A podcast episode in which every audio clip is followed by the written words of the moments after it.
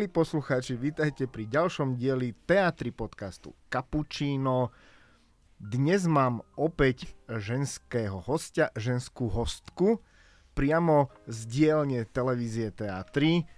Áno, máte pravdu, je to Lenka Buchláková, ekonomická redaktorka a moderátorka Teatry konferencií. Lenka, vítaj opäť pri Kapučíne. Ahoj, pozdravujem všetkých. Ďakujem opäť raz za super kapučino na stole. No, to som veľmi rád. Dnes sa budeme rozprávať o teatri konferenciách. Konkrétne sa budeme rozprávať o investičnej konferencii, ktorá nás čaká...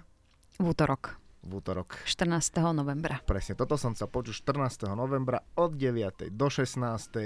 Pôjdeme investičné bomby, tak ako sme zvyknutí, uh, veď investície sú jednou z tvojich najobľúbenejších tém a oblastí, to nie je žiadne tajomstvo. Tak e, robím a pripravujem reláciu, investujeme tak, ako by to bolo, keby to nebola moja kľúčová téma. Uh, kvôli relácii investujeme som vlastne prišla do teatrojky. Lenka, pôjdeme pekne po poriadku, po paneloch, ako sú na konferencii, respektíve ako budú na konferencii. Prvý panel má názov Investovanie pre bežných retailových a solventnejších klientov. Čo si pod týmto môžeme predstaviť? Tak budeme tam mať um, ľudí, ktorí uh, majú na starosti aj privátnych klientov, ktorí majú um, niekoľko tisíc eur na to, aby nejakým spôsobom investovali na akciovom trhu. Väčšinou sú to takíto privátnejší klienti, ktorí majú 20 alebo 50 tisíc eur na to, aby investovali ale zároveň tam máme retailových klientov, ktorí um, sa tam hovoríme v, rádo, v radoch stovkách eur si dokážu šetriť, respektíve riešia investičné sporenie. Nie je to úplne, že investovanie v tom pravom slova zmysle, takže ich ako keby rozdelíme a pre každú skupinu ľudí, či už je, sú to ľudia, ktorí majú menej peňazí na to investovanie, alebo ľudia, ktorí takýmto spôsobom si uh, zvelaďujú svoj majetok, tak uh, pre každého je vytvorená iná stratégia investičná. Samozrejme, tí, čo majú viac peňazí, tak si vedia rozložiť viac e, to portfólio to a to riziko áno, a majú viac možností na trhu, kam môžu investovať svoje peniaze. Samozrejme aj ten výnos je vyšší pri tých vyšších sumách a podobne. Ale zároveň to investovanie je atraktívne alebo zaujímavé aj pre tých, ktorí majú menej. Ale v súčasnosti si tí ľudia celkom vedia aj našetriť tie peniaze na investovanie a priemerne, čo nám ľudia bežní píšu, naši diváci, tak niekedy sa bavíme o tom, že majú k dispozícii na investovanie 5-6 tisíc eur, čo je už celkom taká zaujímavá suma, ako začať s investovaním. Uh-huh. Takže m, budeme sa baviť aj o tejto skupine, aj o tej druhej, no a samozrejme, že ako sa jednotlivé tie portfólia uh, skladajú, akože ako to tí ľudia, ktorí to pre nich pripravujú, ako to robia, že či podliehajú oni emóciám a tak ďalej, ako sa to proste nastavuje, v čase sa to mení a tak ďalej. Takže toto bude skôr také praktické a rozdelíme vlastne tých, tých klientov. Rovno si aj odpovedala na otázku, na ktorou som chcel nadviazať a to, je, to sú nejaké stratégie, ktoré, ktoré budú ktoré budú použité, respektíve odpovedala si aj na ďalšiu otázku, na ktorú som sa chcel opýtať, a to je rozdiel medzi tým retailovým a profi alebo tým solventnejším klientom. Ale poďme, poďme k tomu, že ktoré investičné nástroje alebo triky mm-hmm. sú používané napríklad oproti solventným klientom a oproti retailovým. Sú tam nejaké, nejaké rozdiely, nejaké podstatné? Mm, možno len z vmýšľaní tých ľudí, tí solventnejší uh, viac uh, dokážu riskovať, pretože aj majú moc, tú možnosť si to teda dovoliť, že aj keď prídu o tie peniaze. A tí retailoví sú konzervatívnejší. Takže oni sa spoliehajú skôr na tie produkty, ktoré sú také menej výnosné ale a, bezpečnejšie. Ale asi. bezpečnejšie, konzervatívnejšie. Jasné. No tak samozrejme sa bavíme, že my ešte na Slovensku ani máme to investovanie v takých eh, plienkach, že my len teda teraz ideme presviečať tých ľudí, že nenechávajte si tie peniaze v banke ani, ani terminované účty nie sú veľmi zaujímavé v súčasnosti, ale dajte ich do nejakého aspoň investičného sporenia. Čiže m, mm, tam sa potrebujeme dostať nejako k tej debate a, a potom vlastne im vysvetľovať aj ďalšie produkty. M, myslím si, že oni tak menej veria tomu akciovému trhu akciám ako takým a riešia to skôr napríklad e, cez realitné fondy, to bude ďalší panel, ktorý budeme rozoberať, alebo to riešia cez klasické teda to sú tie podielové fondy, ktoré im ponúkajú v bankách alebo tie klasické uh, bankové produkty investičné.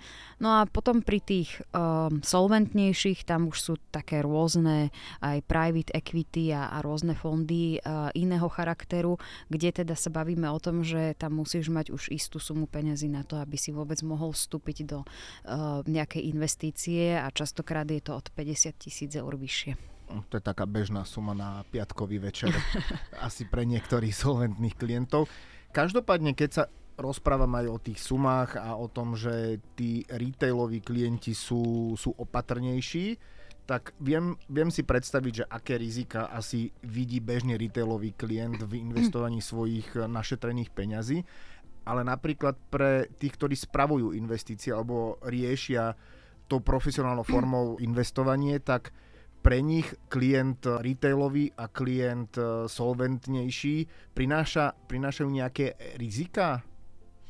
Mm, myslím si, že v rámci toho investovania mm, ani nie. Akože nie, nie, nerozdeľuje sa to, že toto je rizikovejší klient, keď má menej peniazy, respektíve keď sa zaraďuje do toho retailového. To je stále o ako tej investičnej stratégii ako samotnej. A predtým, ako začneš investovať, tak predpokladám, že aj tí, čo tam budú, tak budú hovoriť o tom, že keď majú retailového klienta, tak najprv tí poradcovia s ním prejdú jeho ako keby finančný plán alebo finančné možnosti. Pozrú sa aj na to, že kde má nejaké rezervy, kde vie ušetriť viac a podobne. Čiže... A čo, prepáč, že ti do toho teraz skočím, ale čo keď sa stane situácia, že ten retailový klient vlastne príde a to, skôr akože je to otázka na tvoj názor, že keď li, retailový klient príde uh, s veľkou chuťou investovať mm-hmm. a teraz sa robí ten investičný plán, respektíve ten, ten plán, jak rozprávaš a teraz zistíme, že on má mesačné výdavky, e, sú to nejaké ako na, na réžiu, to sú tie bežné veci od nájomného cez mm-hmm. elektrínu a podobne. A potom sú tam krúžky pre deti a podobne a vlastne tomu profesionálovi vyjde, že on vlastne minie, dajme tomu, 85 až 90% výplaty a keď sa, lebo predpokladám, že tí aj poradcovia to robia, že túto ušetríme, túto ušetríme, toto nepotrebujete tak pravidelne a teraz keď ten klient povie, že no ale ja to všetko potrebujem a ja z tých 10%, čo mi vyjde, chcem investovať. No, neviem, ako sa zachová taký priemerný finančný poradca, e, ktorý e, buď chce naozaj všetko tomu klientovi predať, aby z toho mal nejaký profit, ale myslím si, že taký rozumný finančný poradca, myslím si, že takých tam budeme mať, tak povie tomu klientovi, že e, musí mať väčšiu finančnú rezervu na to, aby dal tie peniaze do investovania, ale samozrejme vždy je to lepšie aspoň aj, aj málo dať do investičného sporenia, ako to nechať na bežnom účte. Ale predtým, veď to hovorím, že áno, musí sa pozrieť na, na celkový ten finančný stav alebo finančné zdravie toho klienta a keď vidí, že tie výdavky ma, nemá pod kontrolou. Proste krýva niekde v rámci tak, toho investičného Tak zdravia. najprv mu musí nastaviť ne, myslím si, že tam je nejaká doba, že troch až štyroch mesiacov, kedy on si aj navykne na nejaký... Taký liečebný proces investičný. Presne, finančný. finančný. finančný myslím, že návyk, eh, čo sa týka financií, sa buduje zhruba nejakých 21 dní, pokiaľ si nejako zvykneš na ten nový režim, že asi sa budeš musieť uskromňovať denne. A e, vlastne keď mu to nastaví, tak potom z toho nejakého väčšieho objemu peňazí môže ďalej investovať. Ale v zásade dnes už sa dá do investičného sporenia začať e, s 20 eurami mesačne, takže to zase nie je až taká veľká položka. Myslím si, že keď už ide k finančnému poradcovi, že asi nie je až na tom, až tak mnohí nie sú zlé, že keď už je to, že exekúcia a podobne, tak áno, tam sa nebavíme o nejakom investovaní, tam, tam si musí dať do poriadku peniaze svoje. Dní, áno. áno, tam treba viac dní, ale keď je to takýto priemerný klient, ktorý predpokladám, že aj teraz vyšiel, vyšli vyšiel taký prieskum, že Slováci si vedia odložiť zhruba 100 až 150 eur, to bol posledný prieskum agentúry Focus, ktorá to robila. Myslím si, že tých 100 až 150 eur, len tam už tam nebola podotázka, že, že či to vedia pravidelne každý mesiac dať. Aj, aj. Čiže no. či to vedia dať, že každý druhý mesiac a podobne, ale napriek tomu, ak by teda doložili tu ešte otázku, tak uh, myslím si, že tých 100-150 eur je úplne že ideálna suma na investovanie a čo myslím si, že celkom aj zvládnu slovenské domácnosti. Mnohé, mnohé nie, no. No, ale tá, proste to je aktuálny stav, vyšiel nejaký prieskum. Pri tomto, keď sa pozastavíme, tak uh, medzi tými profesionálnymi alebo solventnými klientmi je investovanie celkom populárne, veď to mm-hmm. asi nie je tajomstvo. Na druhej strane pri tých retailových to nie je asi ešte tak, eh, tak strašne rozšírené. A preto nadviažem, lebo to je ďalší panel a to je ako zatraktívniť investovanie na Slovensku. A teraz, čo ty na to, že Slovensko je teraz horúca destinácia pre investície? Predstavme si túto situáciu. Je to kvôli dobrému jedlu, krásnym výhľadom alebo niečomu úplne inému? to je zaujímavá otázka. Že, ja viem. Preto som sa opýtal. To ti neviem veľmi odpovedať. Na ale lepšie sku- východ. Ale sk- to, to je samozrejme, o tom nepochybujem, keby ste niekto nevedeli, Lenka je z východu. Takže ona je inak vynikajúci propagátor uh, východného Slovenska to, nie je konferencia ani relácia, kde by som to nespomenula. To je pravda, veď uh, v nie jednom našom podcaste si sme to odprezentovali hlavne v letných mesiacoch, keď bola Lenka dlhodobejšie na dovolenke na východe a pochvalovala si každý jeden deň. Ale dobre, to nie je teraz téma, že by sme rozoberali uh, východné Slovensko, ale tak či tak ten ideálny stav by bol, keby Slovensko bola horúca krajina pre investovanie a pre investorov. A teraz, keď si to len tak globálne názorovo vezmeš, tak čo myslíš, kvôli čomu by to bolo? Kvôli dobrému jedlu, mm-hmm. napríklad uh, halušky, alebo mm-hmm. napríklad trdelník skalický, mm-hmm. alebo by to boli krásne výhľady, veď ako Tatry a, a podobne, a už aj Malé Karpaty napríklad, alebo úplne niečo iné. No, keby som si zobrala, že mm, som investor a idem sem, tak asi by ma nepresvedčilo jedlo ani e, pekný výhľad, ale lacná pracovná sila a stabilné legislatívne prostredie a politické. Takže e, neviem, neviem, či práve halušky a dobrý výhľad, ale každopádne myslím si, že, že že je to zaujímavá krajina e, na investovanie, na investície, ale musím podotknúť, že na tej konferencii sa ale nebudeme rozprávať o tom, že ako zatraktívniť Slovensko voči ostatným, Rozumiem. ale to investovanie mm, ako také na, ale na Slovensku, na Slovensku. medzi Sloven... Je mi to úplne jasné. Toto bol, to bola taká vsúka zaujímavá v rámci tohto panelu a tejto témy, ale môžeme sa samozrejme porozprávať o, o nejakých typoch ako zatraktívniť. Nemá to byť čisto pre uh, také ako veľmi odborná konferencia, kde sú naozaj len uh, odborníci z wealth managementov a podobne, že nemá to byť pre túto úzkú uh, cieľovú skupinu, ale má to byť pre širokú verejnosť, čiže tak tie témy koncipujeme, aby, aby boli zrozumiteľné tým ľuďom. A my sa snažíme tú tému zatraktívňovať tým, že napríklad v tom publiku teraz opäť raz budeme mať aj študentov, študentov z ekonomických fakult, či už je to, ako som spomínala aj minulá Univerzita Matia Bela v Banskej Bystrici, alebo dokonca tam budeme mať aj právnickú fakultu Univerzity Komenského, Budeme tam mať ekonomickú fakultu, teda ekonomickej uh, univerzity a dokonca tentokrát tam budeme mať aj stredoškolákov, z, ktorí sú ako najlepší stredoškoláci v rámci aktuálne Bratislavského kraja v rámci programu od Junior Achievement Slovensko. Vybrali tých, ktorí chodia na rôzne olimpiády, ktoré sa zaujímajú o financie a Čiže o majú matematiku. Áno, takže takže sa snažíme to dostávať viacej aj im do, nejako do povedomia. Na poslednej konferencii, ktoré boli investičnej, sa im to veľmi páčilo máme dobrú spätnú väzbu. Tá, uh, tým, že sa venujem teraz ako tejto téme veľmi dlho profesionálne, ale v telke som vyše dvoch rokov, kde robím čisto iba ekonomické relácie. A ja vidím, že je to veľmi ťažké predať tú tému, že to nie je také, ako keď ti tam zasadne politik, ktorý tam najnovšie v rámci našej slovenskej politickej kultúry tam huláka a, a hovorí také jednoduché frázy, ktoré sa ľuďom aj páčia, aj nepáčia, ale jednoducho si to pozrú. Nejaký konflikt, to je, to je super na obraz, to, to, je, to robí čísla. Keď už ideš s takouto trošku sofistikovanejšou témou a chceš trošku aj edukovať tých ľudí, tak je to také uh, možno komplikovanejšie na pochopenie a fakt sa snažíme to rôznymi spôsobmi ako keby predávať tomu publiku.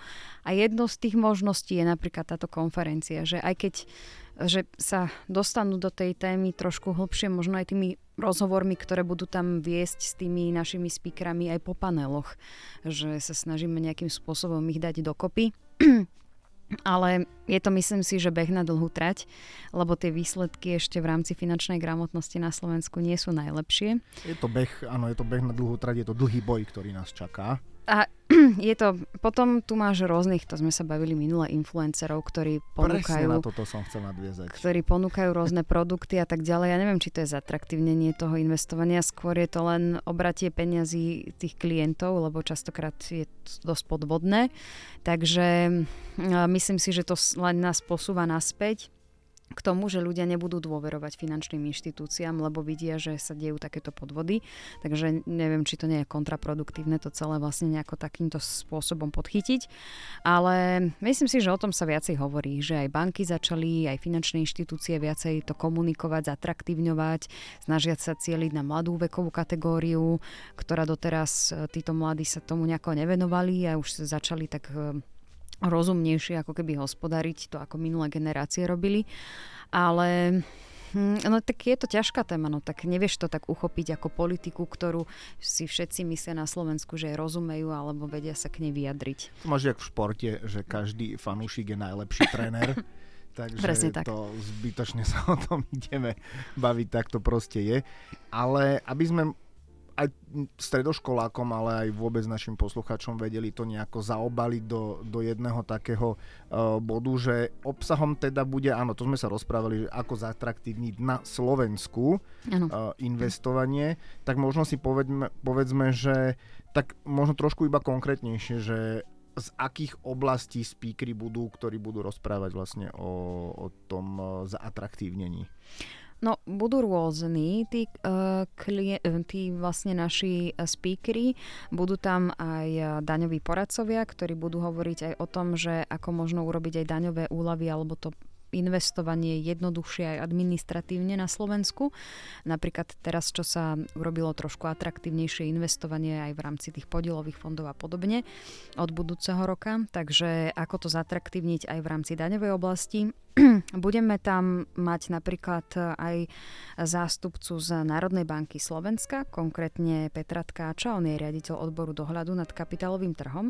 Myslím si, že ľuďom viac tak vysvetlí, ako teraz funguje ten finančný trh a dohľad, aby sa nebali, že to, čo sa stalo z BMG Invest a podobne v minulosti, a tak zase máme aj príklady z nedávnej minulosti ako Arka Kapitál a podobne. Ale ako vlastne funguje ten dohľad a ako sú chránené naše peniaze. Keď vypukla vojna na Ukrajine, tak sme chceli vyberať peniaze, lebo sme sa báli, že sa nedostaneme k bankomatom a že nám nevydajú peniaze, išli sme kupovať zlaté tehličky. Takže toto sú také tie um, poplašné správy, ktoré sa stále dejú.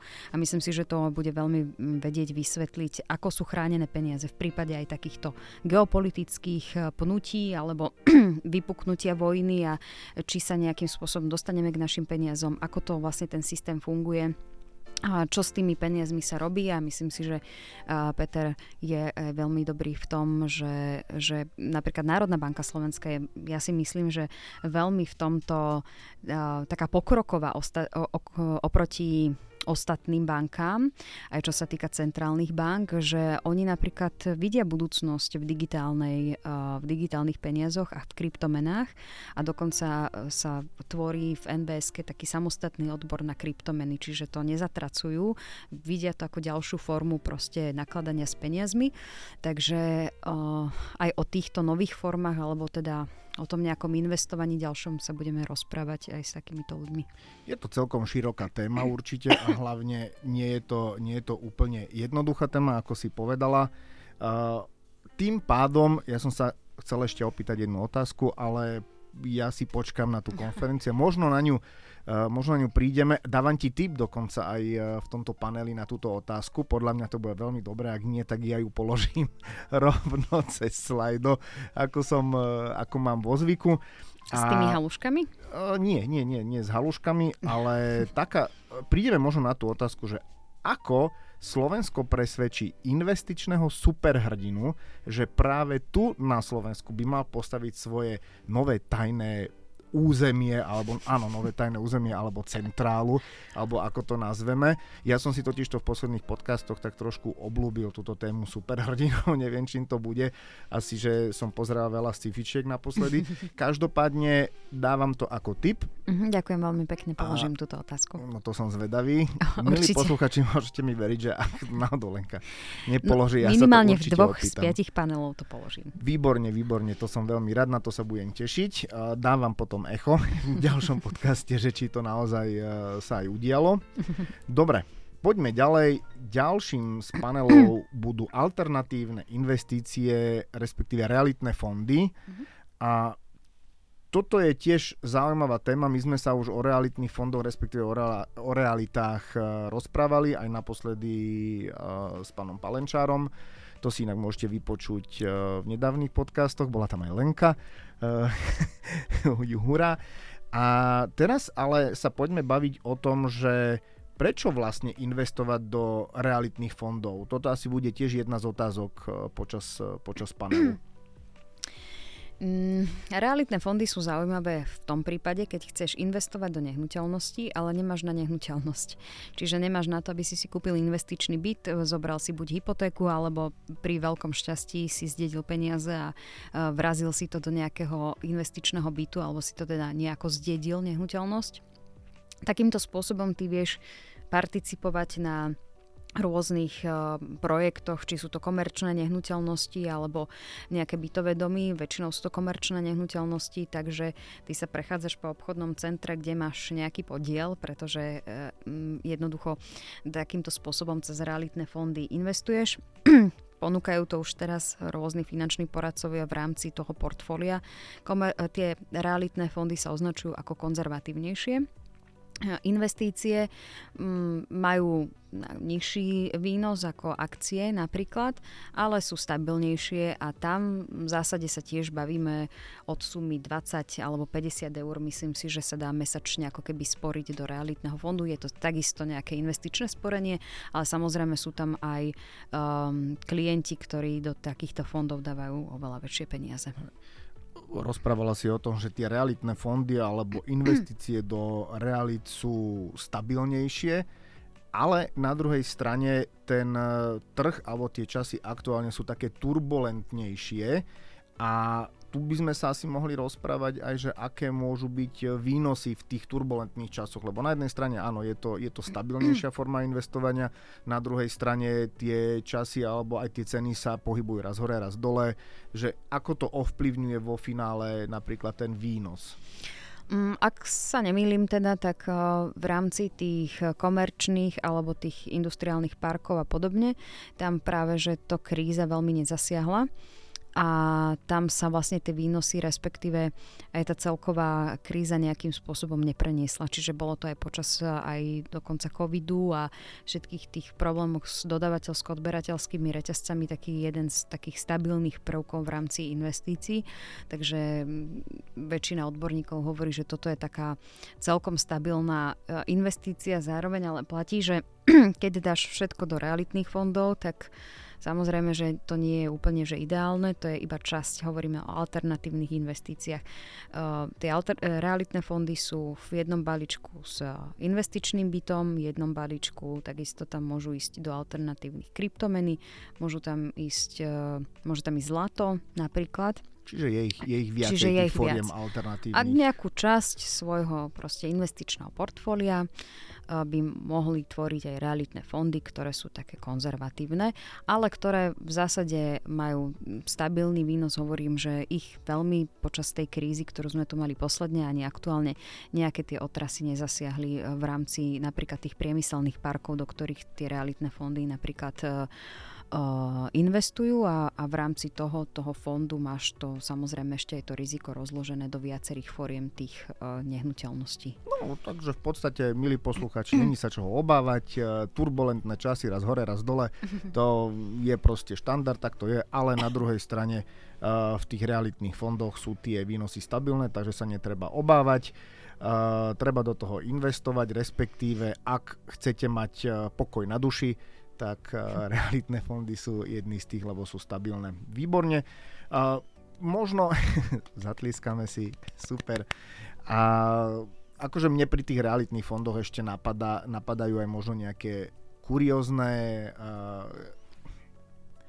mne pri tých realitných fondoch napadajú možno ešte nejaké kuriózne reality typu nejaké hrady, zámky, mm-hmm. možno aj o tomto sa budeme baviť, uvidíme že či sa oplatí investovať, respektíve prenajať si, neviem, ako nejaký zámoček, nejaký hrad, mm-hmm. podľa mňa není úplne najhoršie, minimálne na nejaký víkend a urobiť si, urobiť si žurku s, s kolegami alebo s kamarátmi. Nechaj si túto otázku do panelu. Nechám si ďalšiu otázku do panelu a si sa rovno posadím vedľa speakerov a budem ako druhý moderátor, ale nie, to by som, to by som neurobil. to by si mi neurobil. To by som, to by som ti neurobil.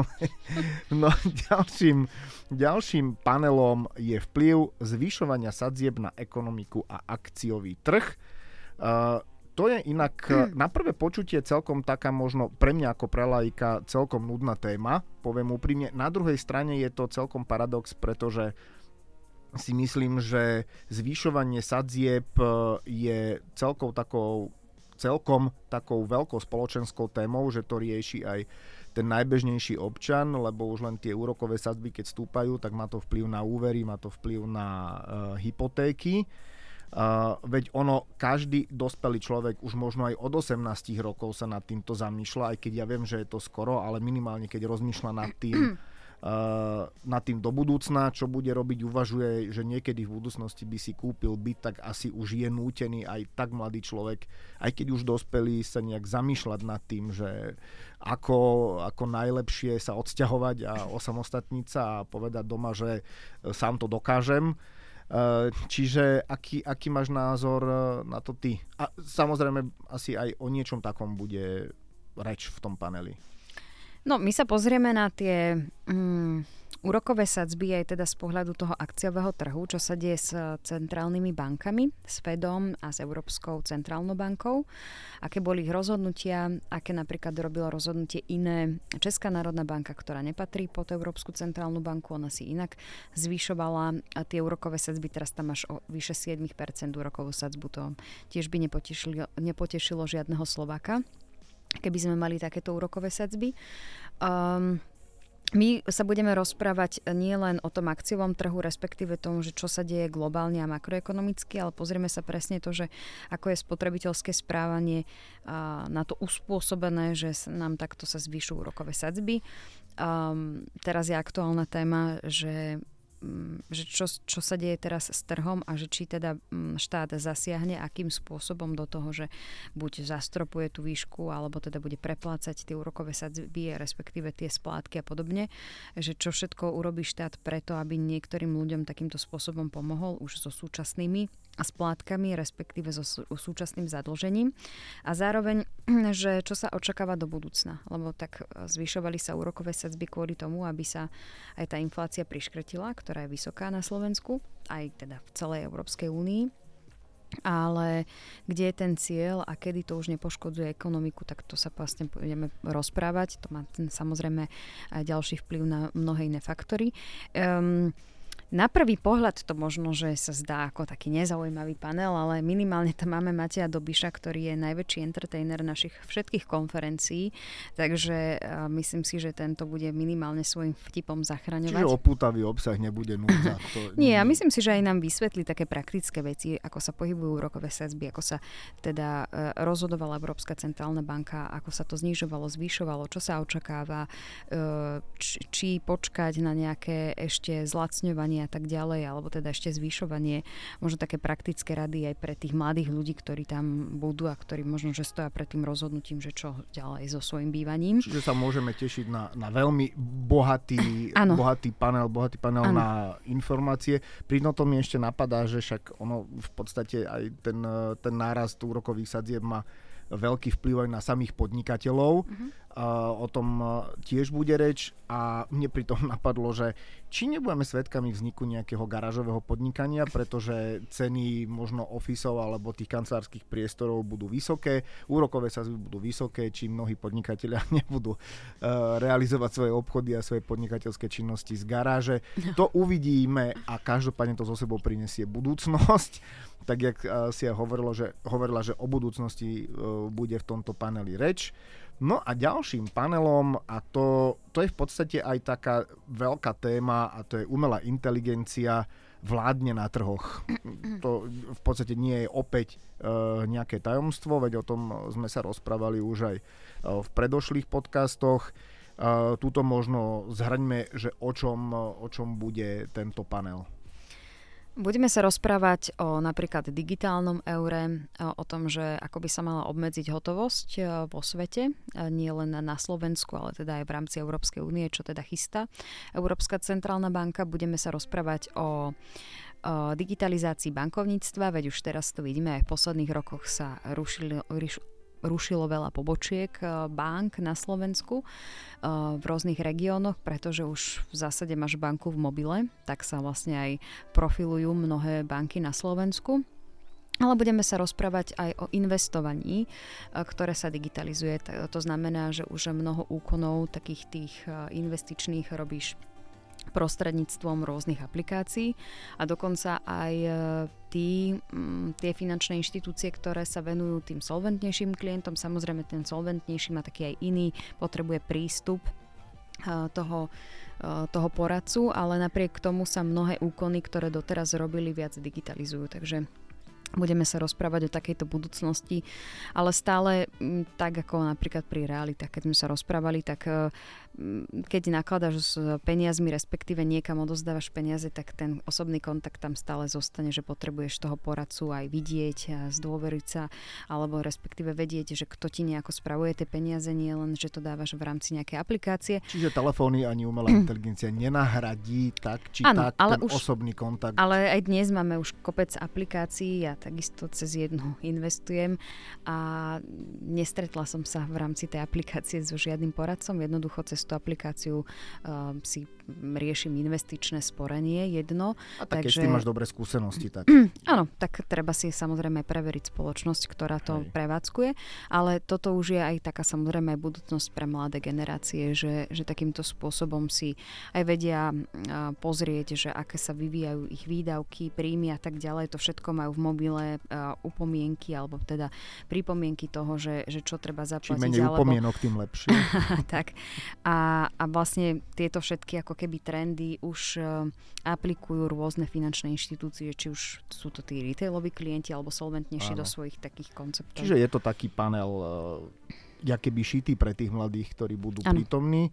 No a posledným panelom Keynote Speaker, ako si vybudovať biznis na LinkedIne a to bude Martin Volek, ktorý, ktorého som mal aj v podcaste. Mm-hmm. Vypočujte si podcast určite s ním, lebo budete vedieť, že sa máte na čo tešiť. Uh, do, doslova by som vám povedal, že vás uh, nainfikuje tými informáciami uh, ohľadom LinkedInu a nejakých, nejakých motivácií, takže sa máte určite na čo tešiť. A dneska je LinkedIn tá asi najdôležitejšia sociálna sieť v rámci podnikania a v rámci biznisu. Takže naozaj sa máte na čo tešiť, bude to motivujúce, bude to obohacujúce a či už to budú tí mladí, alebo to bude bežná verejnosť, alebo to budú investori a podnikatelia a biznismeni, odídu určite z celej konferencie nabudení na, do ďalších krokov a do budúcnosti. Každopádne, Lenka, máme sa na čo tešiť. O tom, o tom žádna, ako, by, verím, ako, by povedali, ako by povedali českí kolegovia. No a 14. november 2023 od 9. do 16. investičná konferencia bude kde? V hoteli Gate One v Bratislave. Na teatrikonferencie.com nájdete všetky ostatné dôležité informácie, ako aj možnosť zakúpiť si vstupenky.